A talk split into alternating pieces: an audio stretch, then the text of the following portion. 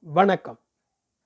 எழுத்தாளர் திரு. ஜெயகாந்தன் அவர்களின் ஒரு மனிதன் ஒரு வீடு ஒரு உலகம் நாவலின் முப்பத்தி இரண்டாம் அத்தியாயம் பாண்டு பையன் தெருக்கோடியிலிருந்து தலை தெறிக்க ஓடி வந்தான்.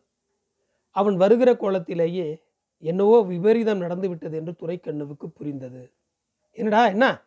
ஏன் அப்படி ஓடேற? என்று திண்ணையிலிருந்து இறங்குவதற்கு தயாராய் தானும் பதைத்தான் துரைக்கண்ணு. பாண்டுவாள் பேச முடியவில்லை. மூச்சு இழைத்தது. வார்த்தைகள் நினைத்தது மாதிரி வரவில்லை. கண்கள் கூட அவனுக்கு கலங்கி இருந்தன சில வினாடிகளுக்குள் அவன் சொன்னான் நம்ம மணிக்காரில் அவரை போலீஸில் பிடிச்சிக்கின்னு போகிறாங்க ஸ்டேஷனில் கொண்டு போய் எல்லாரையும் லாக்கப்பில் அடைக்கிறாங்க. அவர் கூட இன்னும் நாலஞ்சு பேர். எல்லாரும் சாராயம் குடிச்சாங்களாம். ஸ்டேஷனாண்ட ஒரே கும்பலாக இருக்குதுங்க என்று அவன் சொல்ல சொல்ல திண்ணையில் உட்காந்துருந்த மூவரும் கேட்டுக்கொண்டே இறங்கி குரட்டில் நின்று ஒருவரை ஒருவர் பார்த்து என்ன செய்யலாம்? என்கிற எண்ணத்தையும் ஏதாவது செய்தாக வேண்டும் என்கிற தீர்மானத்தையும் பரிமாறிக்கொண்டார்கள் தேவராஜன் வேசியை மடித்து கட்டி கொண்டான். துரைக்கண்ணுவை பார்த்து தேவராஜன் கேட்டான் இப்போ புதுசாக வந்திருக்கிற எசை யாரு? முன்ன இருந்த உடையாரே எனக்கு தெரியும். என்ன கஷ்ட காலம்? இப்போ வந்திருக்கிறவன் எப்படியோ? யார் அவன்? உங்களுக்கு தெரியுமா? சரி யாராக இருந்தா என்ன? சட்டப்படி நாம் செய்ய வேண்டியதை செய்யலாம். முதல்ல போய் அவரை ஜாமீனில் எடுப்போம். அது முடியுமில்ல புறப்படுங்க. புறப்படுங்க போகலாம். மிஸ்டர் ஹென்றி நீங்கள் அங்கே வர வேணாம். நாங்கள் போயிட்டு வரோம் என்று ஹென்ரியிடம் சொல்லிவிட்டு அவன் போலீஸ் ஸ்டேஷனுக்கு புறப்பட தயாரானான். துரைக்கண்ணு கையில் இருந்த குழந்தையை ஹென்ரியிடம் விட்டுவிட்டு சட்டை போட்டு கொண்டு வர உள்ளே போனான்.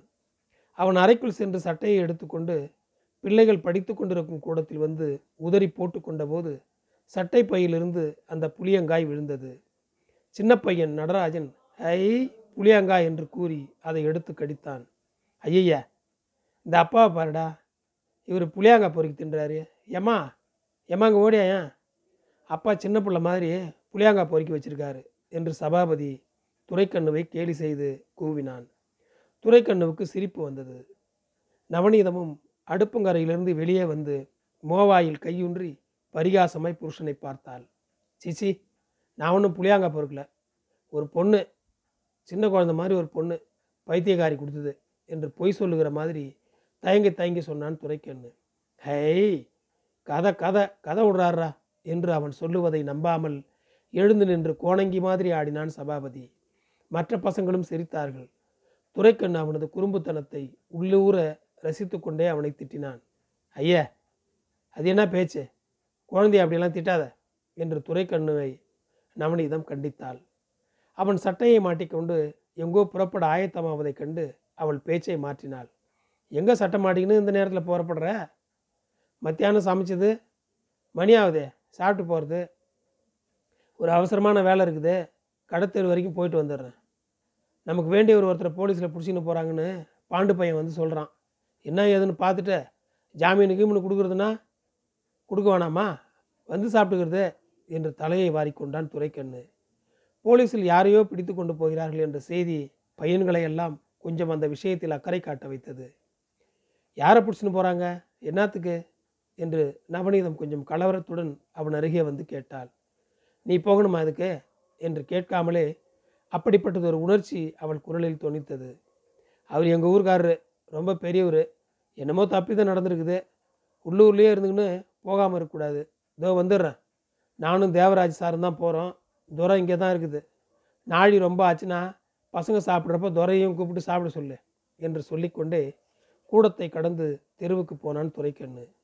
நவநீதம் தெரு வாசற்படி வரைக்கும் கூடவே வந்து திரும்பி உள்ளே போகும்போது தன்னிடம் தாவி வந்த குழந்தையை எடுத்துக்கொண்டாள் துரைக்கண்ணுவும் தேவராஜனும் ஹென்ரியிடம் சொல்லிக்கொண்டு படியிறங்கி தெருவில் நடந்தார்கள். இரண்டடி சென்றதும் திரும்பி பார்த்த துரைக்கண்ணு திண்ணையின் மேல் தனியாக உட்கார்ந்திருக்கும் ஹென்ரியைக் கண்டு தன்னை பின்தொடர்ந்து வருகிற பாண்டுவிடம் சொன்னான் நீ ஏன்டா இப்போ வர்ற? துறை தனியாக உட்காந்துருக்குது அது கூட போய் பேசினாரு. நான் வந்தப்புறம் நீ வீட்டுக்கு போகலாம் பாண்டு அதை ஒப்புக்கொண்டவனாக தலையாட்டி கொண்டு வந்து திண்ணையில் உட்கார்ந்து கொண்டான். கிளியாம்பாலை கட்டி கொடுத்த ஊர் இது என்பதும் அவரது மாப்பிள்ளைக்கோ அவன் வீட்டாருக்கோ இந்த விஷயம் தெரிந்துவிடக்கூடாதே என்றும் மனத்துள் தவித்தான் தேவராஜன். அதே நினைவும் தவிப்பும் துரைக்கண்ணுவுக்கும் வந்தது. அதை பற்றி பேச மனம் வராமல் அவர்கள் போலீஸ் ஸ்டேஷனை நோக்கி ஓடினார்கள். ஹென்றி மௌனமாக மணியக்காரரை பற்றி திண்ணையில் உட்கார்ந்து யோசித்துக் கொண்டிருந்தான். அன்றைக்கு பஞ்சாயத்தின் போது அவர் நடந்து கொண்ட பெருந்தன்மையான முறைகளும் உட்கார்ந்திருந்த கம்பீரமான தோற்றமும் அவனுக்கு அடிக்கடி நினைவில் வந்தது. அந்த பெருமைகள் எல்லாம் குலைந்து போலீஸ்காரர்களுக்கு முன்னால் அவர் தலைகுனிந்து நிற்பாரோ என்று அவன் எண்ணுகையில் அந்த கற்பனையால் அவர் மீது அவனுக்கு ஒரு பரிவு ஏற்பட்டது. தான் வாழ்ந்த ஊரிலும் பப்பாவின் பழக்கமாகவும் குடிப்பதென்பது ஒரு சாதாரண விஷயமாக இருந்ததால் இங்கே இதனை இவ்வளவு பெரிய குற்றமாக கருதி மரியாதைக்குரிய ஒரு மனிதரை குற்றவாளியாக கருதுவதும் நடத்துவதும் அவனுக்கு ஆச்சரியமாக இருந்தது. தேவராஜனிடம் அன்று கேட்டபோது அவன் இதை மிகவும் சாதாரண விஷயமாக கருதி பேசியதும் நினைவுக்கு வந்தது. பாண்டு ஹென்றி தன்னிடம் ஏதாவது பேசுவானா என்று எதிர்பார்த்தான். பிறகு தானே பேசினான். வேணும்னே கரம் வச்சு பிடிச்சிருக்காங்க. இந்த புது இன்ஸ்பெக்டரு ஊர்லேயே இல்லாத அதிசயமாக இவங்க தான் குடிச்சிட்டாங்களா? எல்லாரும் தான் பப்ளிக்காக குடிக்கிறான். மணியக்கார் குடிப்பார்னு கூட நமக்கெல்லாம் தெரியாதுங்களே. அவரை போய் பிடிச்சின்னு போகிறாங்க பாருங்கள் ஆனால் ஒன்றும் மரியாதை குறைவாக நடத்தலைங்க. நான் பார்த்தனே ஒரு ஸ்டூலில் தான் உட்கார வச்சு என்னமோ கேட்டு எழுதுனாங்க. மற்ற ரெண்டு மூணு பேரை உள்ளே லாக்அப்பில் தள்ளினாங்க. அந்த முருகேசன் பின்னாலேயே வண்டியை ஓட்டிக்கின்னு வந்து அழுதுன்னு நிற்கிறாரு அவரை பார்த்து தான் நானே அடையாளம் கண்டுக்கினேன். மணியக்காரர் அப்படியே இடிஞ்சு போய் தலையில் போட்ட துணியை கூட எடுக்காமல் உட்காந்துக்கின்னு இருக்காரு. பாவமாக இருக்குது. என்னை பார்த்தா எதனா பேசுவார்னு ஜன்னலாண்ட போய் போய் நின்று பார்த்தேன். மனுஷன் குனிஞ்ச தலையை நிமித்தினா தானே? அப்புறம் தான் இங்கே வந்து நம்மளவர்கிட்ட சொல்லலாம்னு ஓடே இருந்தேன் நம்மளவருக்கு போலீஸில் ரொம்ப சாயக்காலுங்க. பாண்டுவின் பேச்சை ஹென்றி உற்று கவனித்தான். அவன் நம்பளவர் என்று குறிப்பிடுவது துரைக்கண்ணுவை என்று புரிந்தது. சாயக்காலுங்க என்று சொன்ன வார்த்தை விளங்கவில்லை. சாயக்காலுங்கன்னா? என்று திருப்பி கேட்டான் ஹென்றி. அதாங்க இவருக்கு போலீஸ்காரங்க எல்லாரையும் தெரியும். இன்ஸ்பெக்டர் கூட நம்ம லாரியில் வருவார் எப்பனாச்சும். நம்மளவர் சொன்னால் கேட்பாங்க என்று பாண்டு விளக்கிய பிறகு சாயக்கால் என்பது இன்ஃப்ளூயன்ஸ் என்று புரிந்து கொண்டான் ஹென்றி. அந்த நம்பளவர் போனால் ரிலீஸ் பண்ணி விட்டுடுவாங்களா? என்று அவனோடு உற்சாகமாக பேசினான் ஹென்றி. அதெல்லாம் அந்த போலீஸ்காரங்களை நம்பக்கூடாதுங்க. அவங்களுக்கு கேஸ் பிடிக்கணுமாமே? அதுக்காக யாரையாவது பிடிச்சி கேஸ் எழுதுவானுங்களாம் என்று கோபமாக சொன்னான் பாண்டு. அப்படிலாம் இருக்காது. சட்டப்படி அவங்க நடந்துக்க வேணாமா? என்று அவனுக்கு சமாதானம் சொன்னான் ஹென்றி. இப்படி ஒரு சட்டம் இருந்தால் சட்டத்துக்கு பயந்து அதுக்கு மரியாதை தந்து குடிக்காமல் இருக்கணும். இல்லாட்டி சட்டம் தர்ற தண்டனையை வாங்கிக்க வேணும். என்ன பண்ணுறது இது என்னங்க சட்டம்? அநியாயங்க இது. ஒரு ஊரில் குடிக்கலாம் இன்னொரு ஊரில் குடிக்கக்கூடாதாமே பணம் இருக்கிறவங்க குடிக்கலாம் ஏழைங்க குடிக்கக்கூடாதாம் என்று தான் கேட்ட வாதங்களையும் பிறர் சொல்லுகிற நியாயங்களையும் மனதிற்கு கொண்டு வந்து பேசினான். பாண்டு உணர்ச்சி வசமாகி பேசுகிற உற்சாகத்தை கலைக்காமல் ரசித்து கேட்டுக்கொண்டிருந்தான் ஹென்றி. பாண்டு மிகவும் ஆத்திரமாக அரசாங்கத்தையும் சட்டத்தையும் போலீஸ் கொடுமைகளையும் பற்றி பேசிக்கொண்டிருந்ததை கேட்ட ஹென்றிக்கு இவனுக்கு இவ்வளவு விஷயம் தெரிந்திருக்கிறது என்று ஆச்சரியமாக இருந்தது. காந்தி தாங்க குடிக்கூடாதுன்னு சொன்னார். ஏழை ஜனங்க குடியினாலே அழிஞ்சு போடுறாங்க. முட்டாளுங்களா ஆயிடுறாங்க. புள்ள குட்டிங்களை தெருவில் விட்டுட்டு போடுறாங்கன்னு நல்லதுக்காக சொன்னார் காந்தி. எனக்கு தெரியும். நான் சின்ன பிள்ளையா இருக்கிறப்ப நம்ம தெரு கடைசியில் தாங்க கல் கடை.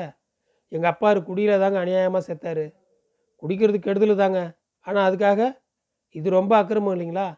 அவங்கள அடிக்கிறது இம்சை பண்ணுறது ஜெயிலில் போடுறது மான மரியாதை இல்லாமல் நடக்கிறது. இதுவாங்க காந்தி சொன்னார் என்று அவன் பேசுவதில் உள்ள நியாயத்தை அங்கீகரிக்கிறவன் மாதிரி ஹென்றி தலையை அசைத்து கேட்டுக்கொண்டிருந்தான் நவநீதம் ஒன்பது மணி வரை காத்திருந்து விட்டு ஒன்பது மணி சங்கு ஒடிக்கிற போது பிள்ளைகளோடு சேர்ந்து சாப்பிட சொல்லி ஹென்ரியை அழைக்க வெளியில் வந்தாள். யாருது பாண்டுவா? போனவங்களை இன்னும் காணாம நீ போய் பார்த்துன்னு வரியா? என்றாள். ஐயோ திட்டுவாருங்க. வர்ற வரைக்கும் இங்கேயே இருடான்ட்டு போயிருக்காரு என்றான் பாண்டு. ஏன் தம்பி நீ வந்து சாப்பிட? மணியாவது என்று ஹென்ரியிடம் சொன்னால் நவநீதம் பரவாயில்லைங்க அவங்க ரெண்டு பேரும் வந்துட்டோம். எனக்கும் பசி இல்லை என்று சொல்லி எழுந்து தெருவை பார்த்தான் ஹென்றி. இன்னும் அவர்களை காணோம். தெரு இருண்டு கிடந்தது எங்கோ சினிமா கொட்டையிலிருந்து வினோதமான சப்தங்களும் பேச்சுக்குரல்களும் அடிக்கடி காற்றில் வந்து தேய்ந்தன. நவநீதம் பிள்ளைகளை எல்லாம் அழைத்து சாப்பாடு பரிமாறினாள். பாடம் முடிந்ததும் அவர்கள் ஒவ்வொருவராய் வந்து ஹென்ரியை தங்களுடன் சாப்பிட வருமாறு அழைத்தனர். வீர சோழன் மட்டும் தான் பின்னர் சாப்பிடுவதாக கூறி வீட்டு திண்ணையில் வந்து ஹென்ரியுடன் உட்கார்ந்து கொண்டான். ஒன்பதரை மணிக்கு மேல் தேவராஜனும் துரைக்கண்ணுவும் வீடு திரும்பினர். என்ன ஆச்சு என்று கேட்டான் ஹென்றி துரைக்கண்ணு பிள்ளை கூட இருந்ததுனாலே ஒரு மாதிரி ஜாமீனில் எடுத்து மணியக்காரரை ஊருக்கு அனுப்பி வச்சோம். பாவம் அந்த முருகேசன் அவரோட வண்டிக்காரன். அப்படியே நடுத்தருவில் வந்து நின்று எங்கள் காலில் விழுந்தான். அவர் மனுஷன் ஒரு வார்த்தை பேசலை குனிஞ்ச தலையே நிமிர்த்தலை என்று தேவராஜன் விளக்கி கொண்டிருக்கும் போது துரைக்கண்ணு கொதிப்புடன் குறுக்கிட்டு சொன்னான் எனக்கு வந்த கோபத்தெல்லாம் அடைக்கின்னு கவுண்டருக்கு வந்த அவமானத்தை நினச்சி பேசாமல் இருந்தேன் துறை அவ்வளவு மானம் உள்ளவன் ஏன்டா குடிக்கிறான்னு அந்த இன்ஸ்பெக்டரு ரைட்டர்கிட்ட கேட்டானே. எனக்கு தாங்க முடியல. சார் நீங்கள் பெரிய உத்தியோகஸ்தராக இருக்கலாம். அவர் நிஜமாலுமே பெரிய மனுஷன். அதனால் அனாவசியமாக பேசாதீங்க. குடிச்சாருன்னா சட்டப்படி தப்புன்னா செய்ய வேண்டியதை செய்யுங்க. ஜாமீனில் எடுக்கிறதுக்காக நாங்கள் வந்திருக்கிறோம். அவன் இவன்னு பேசுறது நல்லா இல்லைன்னு. ஒரு நிமிஷம் ஆடி போட்டான். பின்ன என்ன துறை? அவருக்கு அறுபத்தஞ்சி வயசு ஆகுது. நாற்பது வருஷமாக குடிக்கிறாரு. நம்ம மாதிரி ரெண்டு மூணு பேருக்கு தான் தெரியும் அந்த விஷயம். அவர் எப்பேற்பட்ட யோக்கியர்? நல்ல மனுஷங்கிறது ஊருக்கெல்லாம் தெரியுமே. முந்தா நாள் நீங்கள் போட்ட ஒரு சட்டமும் நேற்று வந்த ஒரு போலீஸ் இன்ஸ்பெக்டரும் அவரை விட பெருசா என்ன? முன்ன இருந்த ஒரு நல்ல மனுஷன். மனுஷால் தராதனம் தெரியலனா என்னடா உங்கள் சட்டம் உங்கள் சட்டத்தில் போட்டு என்று கோபமாக திட்ட ஆரம்பித்தான் துரைக்கண்ணு. அப்படியே நொறுங்கி போயிட்டார் மனுஷன். நல்ல வேலை அவர் மருமகங்காரன் ஊரில் இல்லையே என்னமோ வரல. ஆனால் மணியக்காரரை போலீஸில் பிடிச்சிக்கின்னு போயிருக்காங்கன்ற செய்தி ஊருக்கு போயிடுது. அங்கேருந்து ஆளுங்க வந்திருந்தாங்களே என்றான் தேவராஜன். அவருக்கு ஏற்பட்டுவிட்ட இந்த அவமானத்தை அவரால் தாங்க முடியவில்லை என்று அறிந்த துரைக்கண்ணுவும் தேவராஜனும் புலம்பிக் கொண்டே இருந்தார்கள். நவநீதம் மறுபடியும் வந்து அவர்களை சாப்பிட அழைத்தாள். துரைக்கண்ணு பாண்டுவையும் தங்களோடு சாப்பிடச் சொன்னான். சாப்பிடும்போது தான் மறுநாள் காலை ஊருக்கு போக வேண்டியிருப்பதையும் பள்ளிக்கூட வேலைகள் பற்றியும் தேவராஜன் சொன்னான். ஹென்றி துரைக்கண்ணு தன்னை இங்கேயே இருக்கும்படி சொன்ன விஷயத்தை எல்லார் முன்னிலையிலும் தேவராஜனிடம் கூறினான். பின்னர் தான் அப்போதே துரைக்கண்ணுவிடம் சொன்ன பதிலையும் கூறினான். கடைசியில் மறுநாள் காலை தேவராஜனுடன் ஹென்ரியும் புறப்பட்டு கிருஷ்ணராஜபுரம் போவது என்றும் அந்த வீட்டை புதுப்பிப்பதற்கான வேலைகளை தொடங்க வேண்டும் என்றும் மூவரும் ஏகோபித்து முடிவு செய்தனர். மத்தியானம் வைத்த பாயாசத்தை சூடு பண்ணி கொண்டு வந்து பரிமாறினாள் நவநீதம். இப்பவும் பாயாசமா? என்று ஆச்சரியப்பட்டான் ஹென்றி நன்றி தொடரும்.